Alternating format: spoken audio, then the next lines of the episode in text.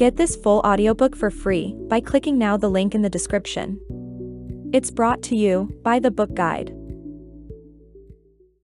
I slammed on my overburn and boosted my starship through the middle of a chaotic mess of destructor blasts and explosions. Above me extended the awesome vastness of space. Compared to that infinite blackness, both planets and starships alike seemed insignificant, meaningless. Except, of course, for the fact that those insignificant starships were doing their best to kill me. I dodged, spinning my ship and cutting my boosters mid turn. Once I'd flipped around, I immediately slammed on the boosters again, burning in the other direction in an attempt to lose the three ships tailing me. Fighting in space is way different from fighting in atmosphere. For one thing, your wings are useless. No air means no airflow, no lift, no drag. In space, you don't really fly, you just don't fall.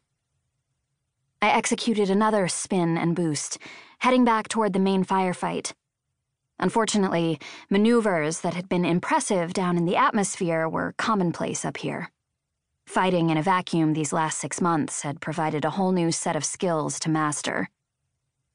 Spensa, a lively masculine voice said from my console, you remember how you told me to warn you if you were being extra irrational?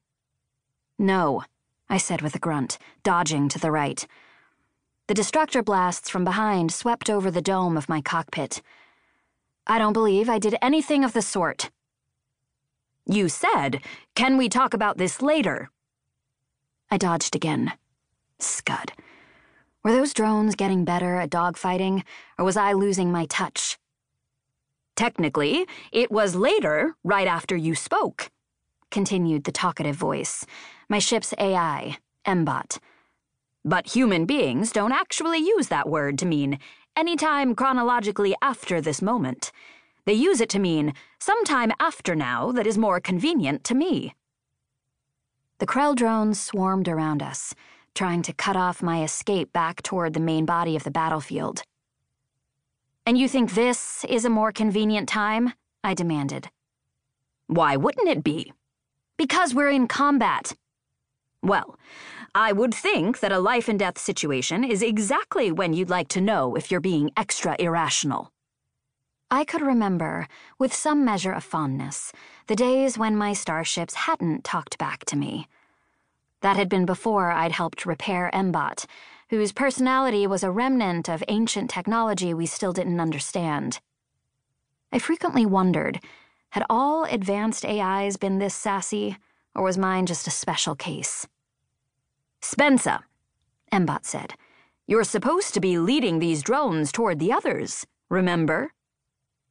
It had been six months since we'd beaten back the Krell attempt to bomb us into oblivion. Alongside our victory, we'd learned some important facts. The enemy we called the Krell were a group of aliens tasked with keeping my people contained on our planet, Detritus which was kind of a cross between a prison and a nature preserve for human civilization. The Krell reported to a larger galactic government called the Superiority. They employed remote drones to fight us, piloted by aliens who lived far away, controlling their drones via faster than light communications. The drones were never driven by AIs, as it was against galactic law to let a ship pilot itself. Even M-Bot was severely limited in what he could do on his own. Beyond that, there was something that the superiority feared deeply people who had the ability to see into the space where FTL communication happened. People called cytonics.